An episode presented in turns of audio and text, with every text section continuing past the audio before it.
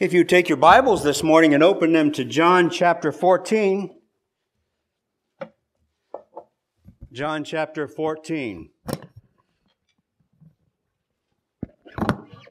We'll be starting a brand new chapter. I'm going to move this over just a little bit. I had three cups of coffee this morning, but that shouldn't be too bad. But just in just in case I get a bit uh, excited talking about heaven this morning.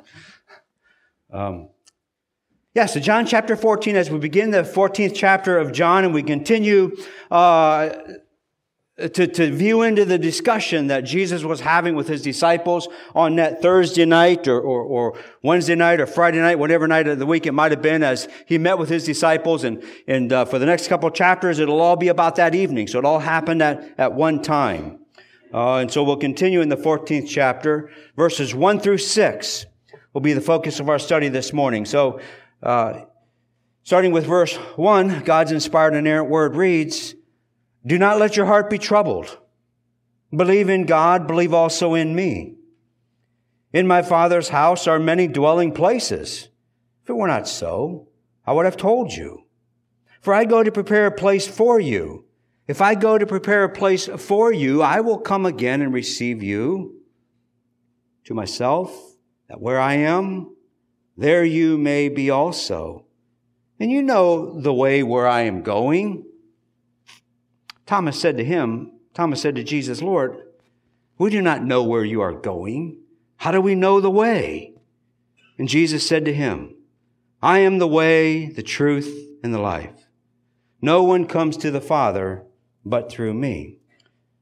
Now, Father, as we um, look at these few verses, Lord, I pray that uh, you would add your blessing to them.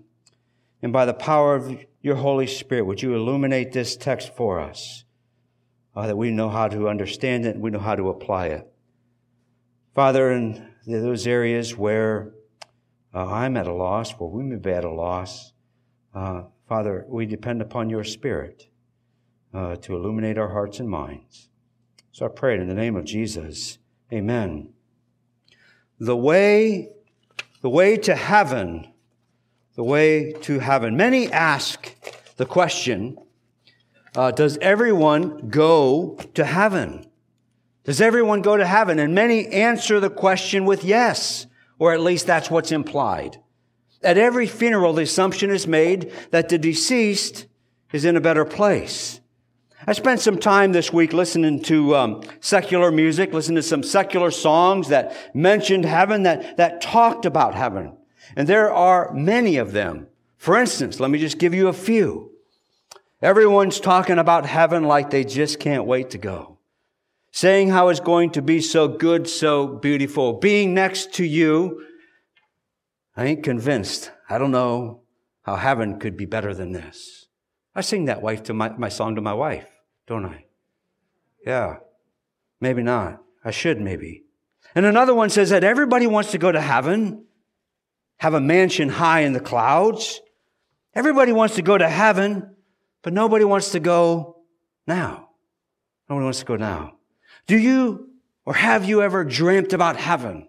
Has heaven ever been the focus of your mind as you think about heaven and as you sometimes dream? I'm certainly a dreamer. I'm a bit more contemplative and, and so maybe it comes a little more natural for me, but it's always been something that's been on the focus of my mind. Heaven was always there. I don't know why. Even as a little guy, I always dreamt about heaven. I spent hours dreaming about heaven and wondering if I could only see into heaven, if I could only get a glimpse of heaven. Is heaven really there? What if I could see into heaven? And on one of those particular occasions, God did reveal himself to me in a, in a certain way that has driven and guided my life for these past many, many years. It's a, um, it's an event, it's a moment uh, that has been very impactful to me as I dream and think about heaven, about heaven, what it must be like. You know, I used to tell my mom because I, I tried to explain to her, I tried to get her to see what I could see, but of course she, she couldn't. And I, and I realized then it was, it was only for me, but I, I tried to get my mom to, to, to see or to, to, to explain what heaven must be like to her because as a young guy that was very active, the thought of floating around on a cloud playing a harp, I don't even know what, what a harp sounds like, you know, I, I can't imagine that being anything that an active young guy is interested in. And so I used to tell my mom like this, and I've told the story before, but I used to always tell her, Mom, I, this is what heaven is going to be like. Um, it's, it's going to be, I'm, I'm a country boy, right? I am a mountain boy. I'm just a redneck. That's all I am right? I dress up accordingly, but never mind. Um, but I used to tell her about how I'd get up in the, I'd say, you know, I'm gonna get up in this mountain and I'm gonna have this beautiful cabin up in the mountain and I'm gonna look down in the valley and there's gonna be elk bugling in the valley. There's gonna be trout swimming in the stream. And I used to tell her how beautiful it was gonna be and she'd be like, James, you can't talk like that. That's not what the Bible says.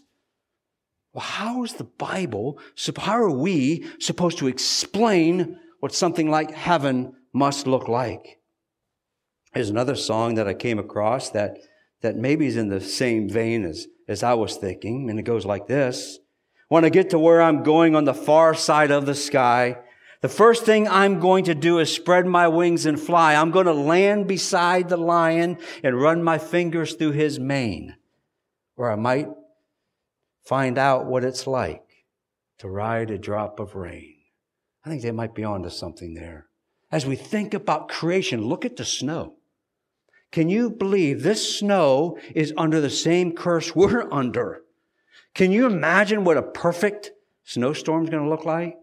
Can you imagine what the perfect ocean would look like? The perfect beach, if that's your thing, would look like? Can you imagine what the perfect mountains would look like? Can you imagine what a perfect you will look like? That's heaven. Randy Alcorn, in his book on heaven, he has this to say Satan need not convince us that heaven doesn't exist. He need only convince us that heaven is a place of boring, unearthly existence. If we believe that lie, we'll be robbed of our joy and anticipation. And we'll set our minds on things of the earth, the things of the life here and the now, instead of the next. Instead of the next. I think those are some thoughts we could ponder on for the rest of the day. Um, but does everyone go to heaven? The question maybe that we should ask is, is not necessarily does, does everyone go to heaven, but maybe we should ask the question, does anyone go to hell? Right? That's the question we need to ask also, right along with the question of, does everyone go to heaven? I mean, if yes, then how or why?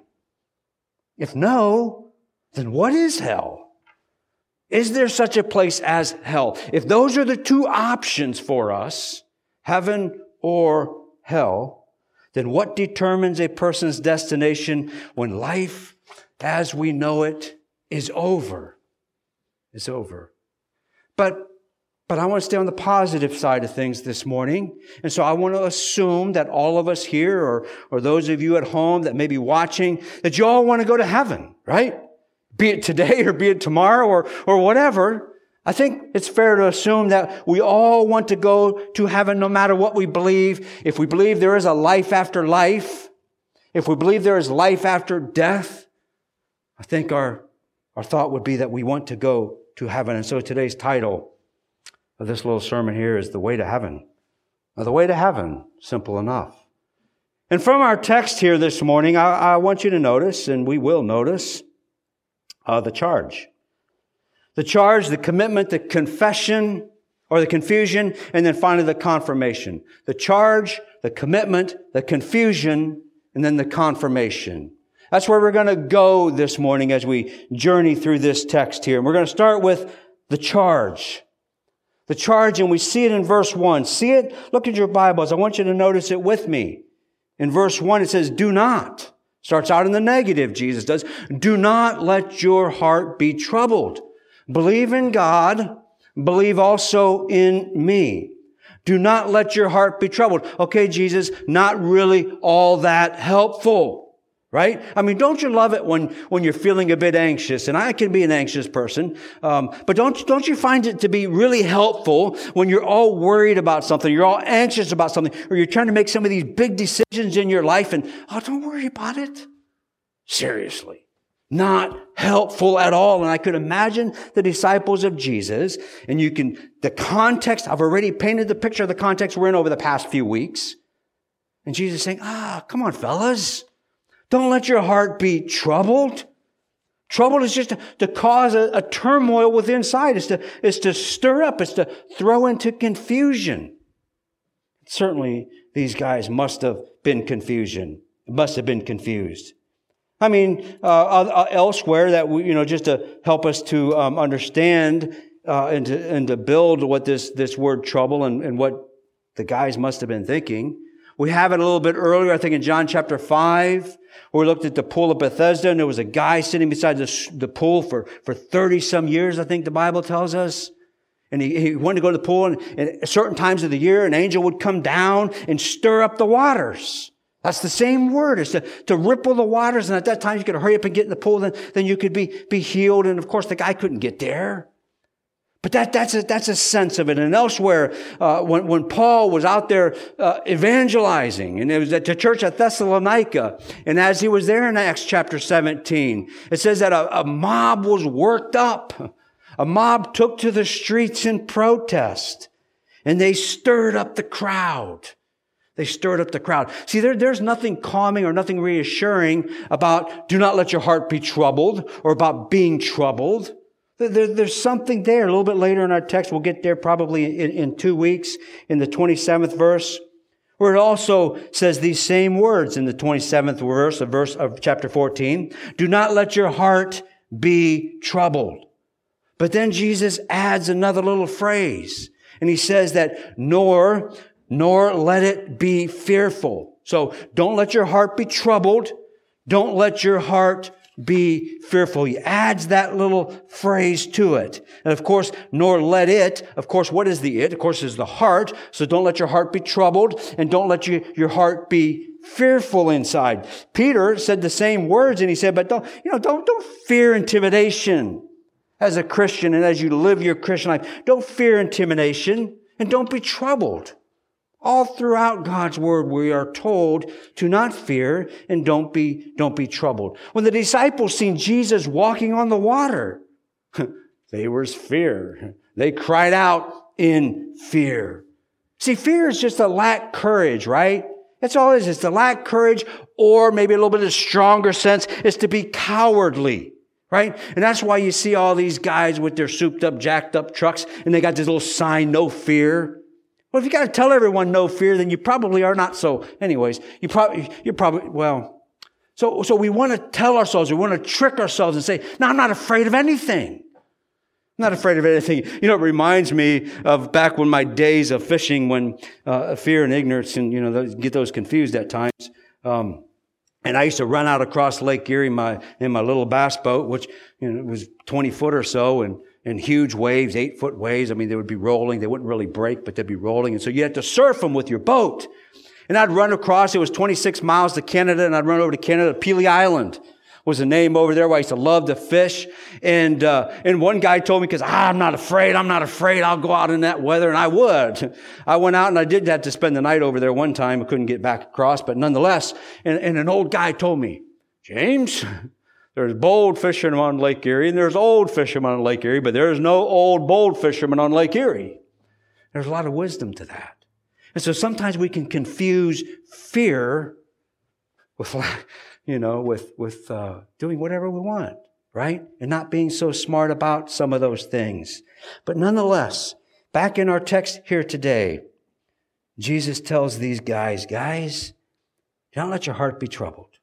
Don't let your heart and be troubled. But how could they not be? Right? Why was their heart troubled? Why was Jesus telling them, don't let your heart be troubled? Well, let's just run down a little bit of a list really quickly. Well, first, they saw Jesus' heart was troubled, right? In, thir- in, in the chapter prior, where Jesus all of a sudden knew that now the betrayer was going to come, and it says that Jesus was troubled, right? So, wait a minute, Jesus. We've seen you wrestling, right? We've seen you a bit troubled, and now you're telling us not to be troubled? And then Jesus says, there's a traitor in your midst. Well, how could they not be troubled? And then Judas just disappears. How could they not be troubled? And then Jesus says, Oh yeah, guys, I'm leaving. I know things are getting a bit tense, so I'm, I'm checking out. And you can't come with me. Oh, but guys, don't be troubled. Don't be troubled. And then, and then Jesus tells Peter, right? Peter, you're not going to lay down your life for me. In fact, not only are you not going to lay down your life for me, you're going to deny me not once, not twice, but three times. Don't let your heart be troubled. Peter, if you think of, if you think of an, of an engine, Peter was the spark, right? He, he, he was the, combi- he, he, he's the one who fired up the engine. Of course, it was out of control, and I think John kind of had to control things a little bit. But here was the energy. Here was the guy who had no fear. Sometimes he should have had maybe a little more fear. I mean, here was the brave guy. Here was the, here was the guy who, who cheered on the group. He was a ringleader, if you will. And Jesus says, Peter, you're not going to lay down your life for me. You're actually going to deny me. How, how are they not supposed to be troubled? Don't let your heart be troubled, Jesus says, but only believe, right? Only believe. And we're told that too, aren't we? Right along with don't be anxious, but just believe, just have faith. Well, well that's true. We must and we need to. But it's not always that helpful to hear in the moment. And it is the charge that Jesus is giving the guys here and giving it to us today by way of inspiration, and that is, we too must not let our heart be troubled. We too believe in God, and we too must believe in Jesus. R.C. Ryle puts it like this.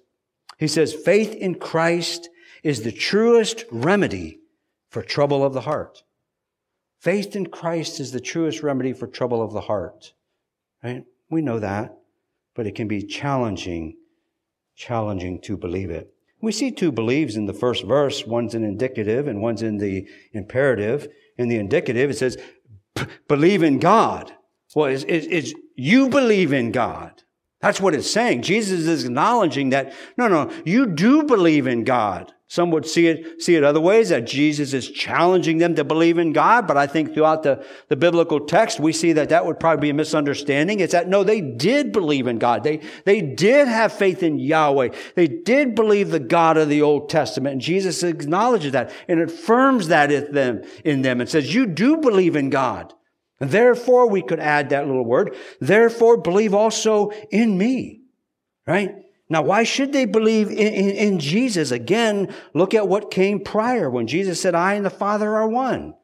Jesus said, Who has seen me has seen the Father. See, faith with Jesus equals faith with God. That's what Jesus is implying. Faith with, in God equals faith in, in me because the Father and I are one and the same. Some in our, some in our world today would like to, to, to not acknowledge Jesus as God. Some in our world today would like to, and those who identify as Christians would like to say, no, no, no, Jesus never really said he was, was, was God. Jesus never acknowledged that him and the Father are equal. All the way through God's word, we see that he indeed does. And that's what he's telling them. Believe in God, believe also in me. He, he, he, he who hears my words and believes him who sent me has eternal life, Jesus says. He says, he who believes me believes him who sent me. This is just in John of, of, of, what we've studied so far. So out throughout this whole gospel of John, we see that Jesus certainly is making the claim that him and the Father are one. And therefore, coming back to our charge here today, Jesus says, don't be troubled. You do believe in God, and I affirm you in that. Therefore, believe also in me. Because as I've showed you over and over in these past three years, the Father and I are one. So you have not seen, you see me now, but when you don't see me anymore, just like you don't see the Father, continue and keep on believing in me. Many today say that you can't prove there is a God, right? I mean, you yourself at times maybe wrestle with that a little bit. God, if I could just see you, right? If you could just reveal yourself to me. Well, he has, and he does. Just two very simple ways that he does it every single day. We've already talked about the one, and that is through the created world. I mean, you may not acknowledge or identify that as Yahweh, that is Jesus, the Messiah, but you can certainly see that there, there had to be some, some creator. And also through the conscience of our mind.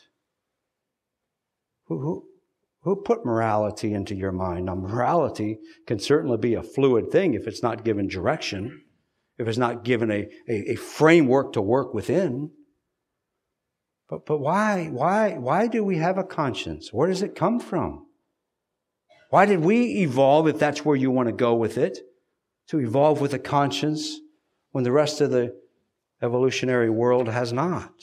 So those are just two simple, simple ways that God has revealed himself to everyone. It's general knowledge, it's general grace, it's general knowledge given to everyone. As we reflect upon that, we certainly have to acknowledge that there had to be a divine creator right? Had to be. Who is he?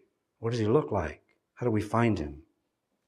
Those are the questions that um, may lead from those two uh, quite obvious observations about how God reveals himself to us, but, but belief must go beyond a theological belief. Right? It must go beyond a theological belief. We can get there theologically at times in our minds, but it must be a heart. Belief is a heart condition. It is a heart condition. So in verse 1, we see the charge that Jesus is given. The fellows, do not let your heart be troubled. Believe in God and believe also in me.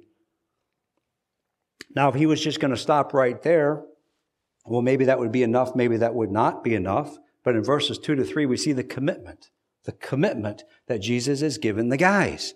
I gave you the charge. This is what you're supposed to do. Now let me commit to you. Let me commit to you. Verses two to three. In my father's house are many dwelling places, or as you've probably memorized this if you went to Sunday school as a, as a little tight, right? In my father's house are many mansions. In my father's house are many dwelling places. If it were not so, I would have told you. For I go to prepare a place for you. If I go to prepare a place for you, I will come again and receive you to myself, that where I am, there you may be also. This is the commitment that Jesus is making to the followers who don't trouble, who don't worry, who believe in Jesus. This is the commitment that Jesus now makes. In my Father's house. The Father has a house. I did not know he was in a real estate business, but evidently he is. In my Father's house are many rooms or many mansions.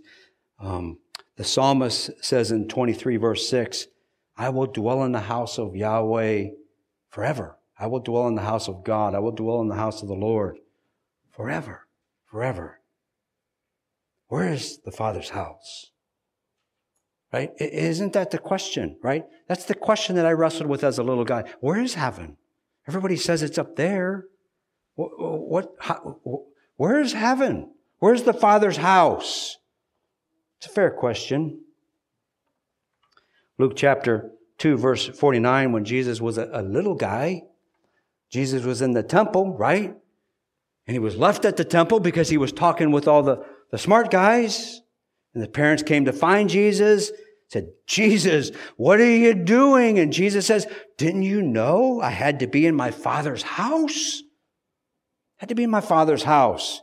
Then Jesus, as Jesus got older and as he went to the Jerusalem right before the story that is here before us, and Jesus cleansed out the temple and said, hey, hey, hey, don't make my father's house a place of business.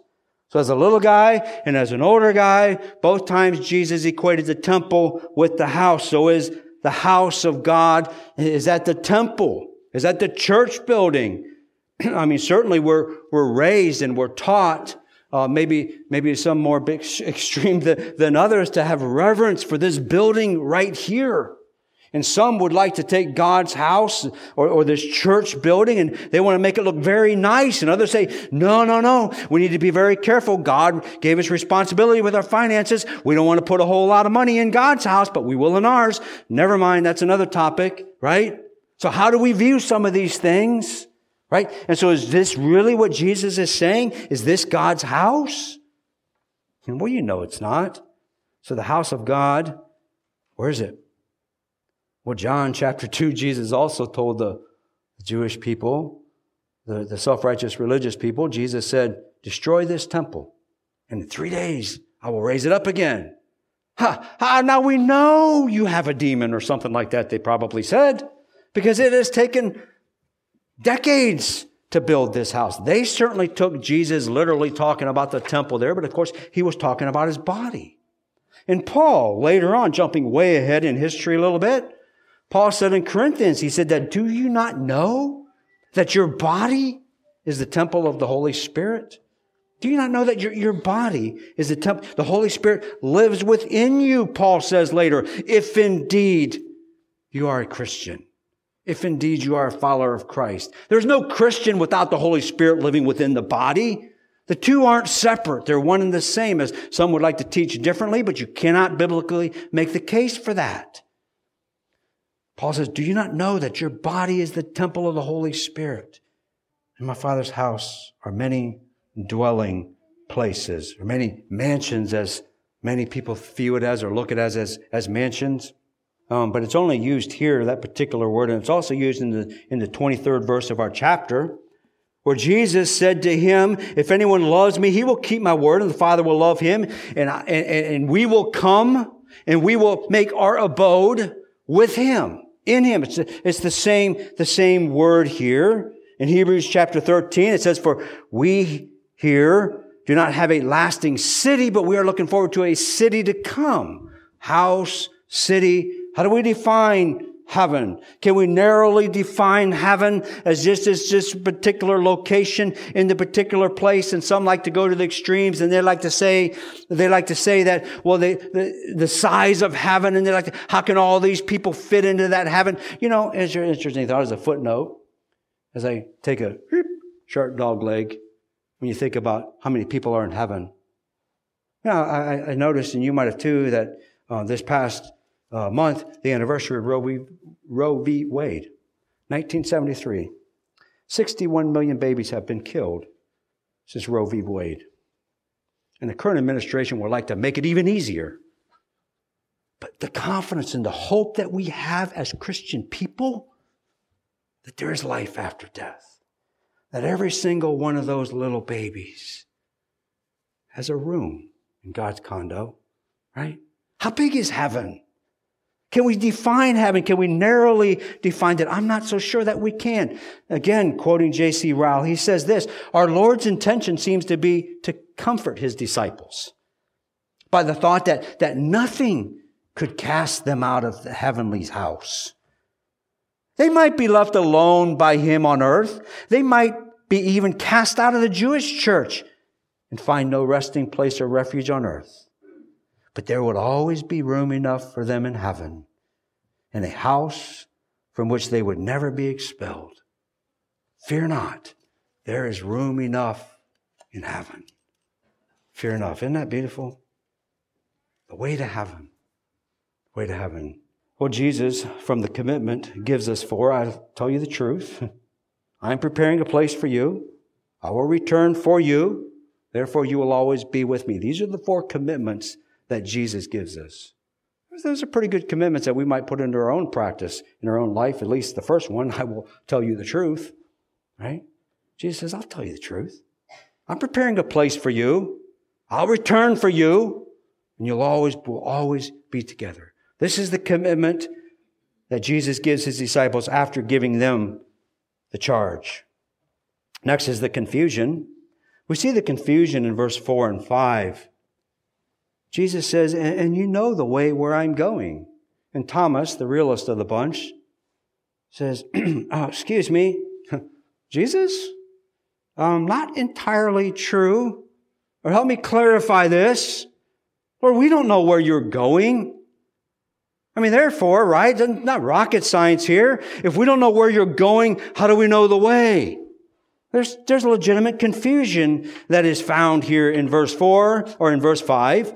But first in verse, verse 4, Jesus says, and you know the way, the way where I am going. Again, we must look back in what came prior to this. Over and over, Jesus told the guys, He told them the plan. He who believes in the Son has eternal life, but he who does not obey the Son will not see life. Everyone who believe, beholds the Son and believes in him will have eternal life. And Jesus says, I am the door. If anyone enters through me, he will be saved and will go in and out and find pasture. Those are vague ways of speaking, though. But Jesus says, I, I am the door. What's the door? What's the door to anything? What's the door to the house, right? It, it just allows entrance into that building, into that facility. That is the way in. It's through the, through the door. And he says, if anyone enters. There's a conditional clause to it, right? If anyone enters through me, through that door, he will be saved. He'll go in, he'll find pasture. I don't know about you, but pastures are told they're pastored at times, or pastored, pasture. Never mind. Pastor joke. Um, but, you know, we might think of it as a retirement, right? Or we might think of when I retire, I'm going to have a condo on the ocean, or I'm going to have a cabin in the mountains. We can, I think we can safely plug those words into, into Jesus' mouth here when he says that we'll go in and out and find pasture. It's that place of comfort, that place of, of assurance, right? It's the heaven. It's, it's the resting, the resting place. Jesus said, if anyone serves me, he must follow. He must follow. He must follow. See, there's, again, we see this, this condition that's attached to us. You want to go to heaven? You must follow Jesus. You want to go to heaven? You must follow Jesus. Don't follow Jesus. Evidently, the negative could be said. Then you don't go to heaven. That seems pretty straightforward here. And that's what Jesus is saying. You know the way. We've been through this, guys. Have you been paying, have you been sleeping in class? Right? Can you just imagine if you try to, you know, um, try to lighten it up a bit as you think of what this conversation must have been like. But, but Thomas, he is the realist, and he says, but, but Jesus. We do not know where you're going. How do we know the way? How do we know the way? Thomas is always the realist of the bunch. You know, he said it before too, did he not? After the pool of Bethesda, and they were looking to do away with Jesus, and Jesus said, Well, Lazarus is dying, so we better go down to Judea. And Thomas, again, the realist says, Jesus, they're trying to kill you. I know where you're trying to go, but we can't go there. Jesus says, Nope, I'm going. Thomas like, Well, hmm, might as well go and die with you. See, it's not that Thomas didn't lack courage. It's not that Thomas was, was fearful if he, if he understood the, the destination. He's proven himself. And again, after the resurrection of Jesus, when Jesus revealed himself to the guys and Thomas wasn't there and they told him that, oh, you missed out, Thomas says, well, I'm not going to believe you guys. I mean, unless I see it with my own eyes, unless I, unless I feel the spot in his, with the hands pierced, where the nails pierced his hand, the sword pierced his side. Uh, I'm just, I'm just not going to believe. See, Thomas, Thomas is a realist, and that's all he's doing here today. So you see the confusion. You can call it confusion, or maybe another word uh, would be clarification. That's another C word. I could have plugged that word in there. Clarification. Thomas is seeking clarification. And Jesus gives it to him. Verse 6. It's the confirmation. Jesus wants to confirm some of these things that they already knew. See, they're asking questions. They're seeking, they're struggling, they're wrestling and trying to understand. And as you walk through these few verses, you can kind of follow the logic, right? And it gets right down to the end, and Jesus wants to confirm them. Guys, we've been through this before, and I know you need some reassurance, but let me tell you one more time, verse 6 I am the way, I am the truth, I am the life. No one comes to the Father's house. No one shows up at his condo, his cabin, whatever it may be, his mansion in the sky, your room in the Father's house, whatever terminology you want to put there. I certainly don't want to uh, play too loose with the text. For us to think it, Jesus says, I'm the way. I'm it. That's me. It's confirmation. I am the way, the truth, and the life. No one comes to the Father but through me. It's the only way. It's all exclusive, is it not? There's only one way, and that is through Jesus. He tells us the truth. He says, I am the way, I am the truth, I am the life. Outside of me, you won't find heaven. There's not multiple ways up the mountains. There's not multiple gods, however you see it, however you understand it.